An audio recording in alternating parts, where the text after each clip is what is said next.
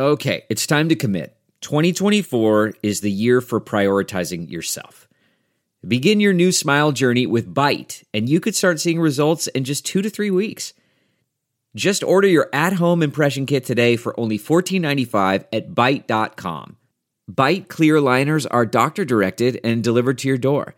Treatment costs thousands less than braces, plus they offer financing options, accept eligible insurance, and you could pay with your H S A, F S A. Get eighty percent off your impression kit when you use code WONDERY at byte dot com. That's B Y T E dot com. Start your confidence journey today with Byte. You know, last year in Kansas City, we had one hundred fifty homicides. About forty percent of those cases in Kansas City remain unsolved. Many are considered cold, a heartbreaking reality for dozens of metro families. They took half of me. Each victim has a unique story in life and in death, with friends, family, detectives, and prosecutors all fighting for justice. He was just minding his business, walking down the street. At this point, seems very random. We're joining the case to get answers. This is Fox four Problem Solvers Crime Files, the podcast. I'm Kara Small. On August tenth, twenty seventeen, the victim, Brasilia Shackleford, and two friends had just left an area basketball park.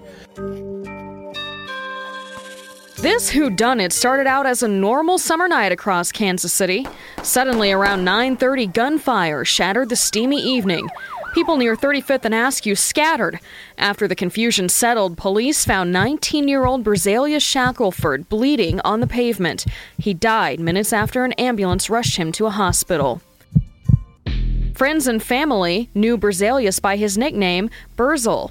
At six foot six, he was a presence everywhere, at school and work and his neighborhood. Like many teens, he loved to play basketball. In fact, police say that's how he spent the final evening of his life, on the basketball court. A group of people, including Berzel, wrapped up a pickup game and walked to a nearby store just minutes before his death.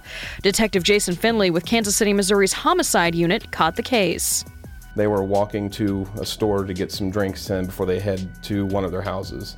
They enter the store, they leave the store, and walk about a block west of the store they were at, and somebody starts shooting at them. Berzelius was the only one hit, the other two ran. They shortly came back to check on their friend. And, that, and that's what makes this a little more difficult, is that right now trying to determine a motive um, ha, has been, been a, a, an uphill battle for us. Because um, it just, at this point, seems very random. Seems like possibly the wrong place at the wrong time. Just like that, August tenth, twenty seventeen went from a normal summer night in Kansas City to the final night of Berzel's short life. His family says it's even more heartbreaking because police don't think that the gunman aimed for the teenager. Detective Finley says investigators reached that conclusion because of some of the evidence in the case. Crime scene investigators determined the person responsible for shooting Berzel didn't just walk up to the teenager and pull the trigger.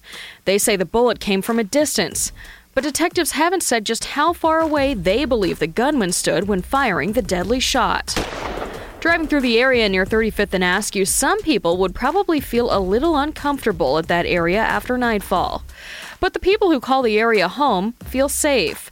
Houses are kept up, and most don't have bars on their windows. In fact, there's a massive church on the corner of thirty-fifth and Askew, just steps away from where police found the teenager shot.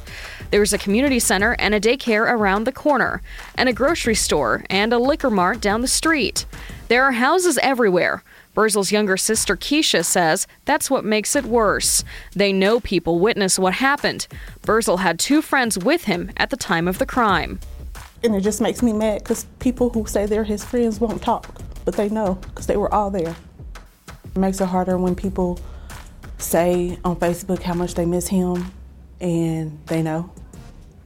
And people who he thought were his, were his friends clearly are not. And it's not being a friend by keeping it to yourself. Even after police pounded the pavement in the neighborhood and pleaded for information, Detective Finley says they didn't have any luck drumming up clues. We went out as detectives and talked to everybody that lived there. We checked other surveillance in the area. There just wasn't a lot of surveillance to um, to view.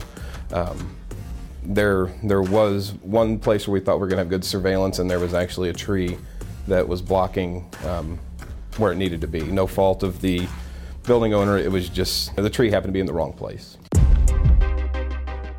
Keisha says that's what's so frustrating about the reality Berzel's family now faces.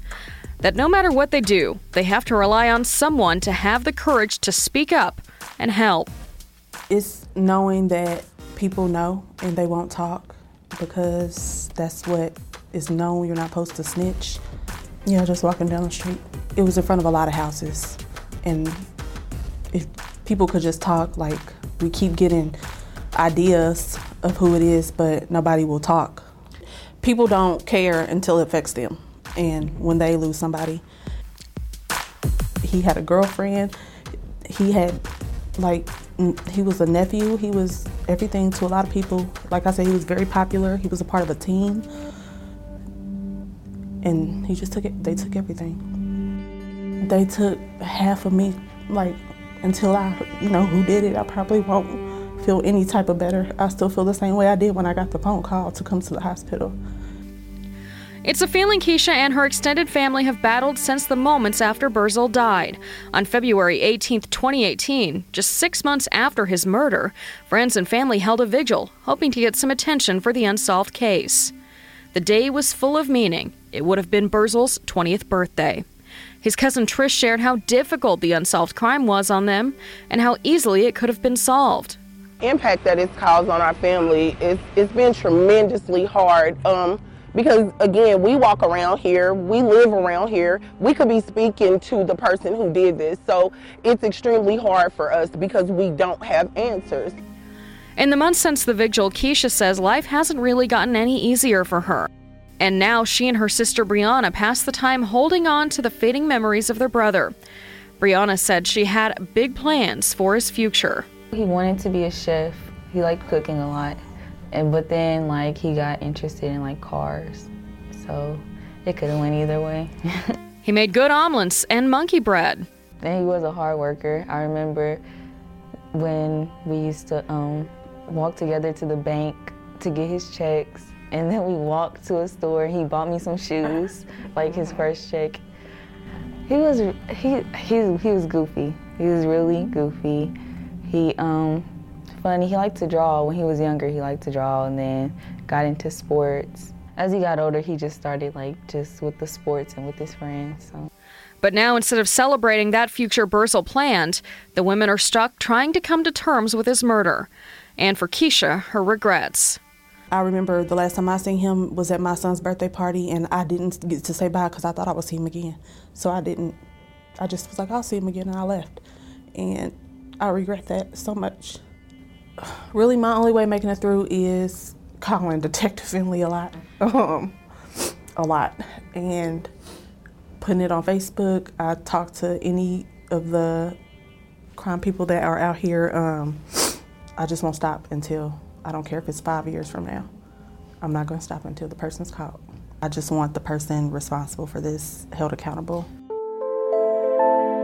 Detectives say that accountability will come in the form of a call, email, or tip through the Crime Stoppers app, and it will come from you. The tips hotline is eight one six, four seven four, T I P S. You can also email your tip to k c crime stoppers dot com or send your tip through the Crime Stoppers app. You can download it at p three tips dot com. There's a ten thousand dollars reward offered for the tip that helps solve Berzel's murder. That ten thousand dollars tip is also offered for key clues in many other unsolved homicides in Kansas City, Missouri, including some featured by Fox four Crime Files. You can listen to other episodes of Fox four Crime Files and search for them on iTunes, Google Play, and Stitcher, as well as fox four k c dot com. Crime Stoppers, how may I help you? For Fox four Crime Files, I'm Kara Small.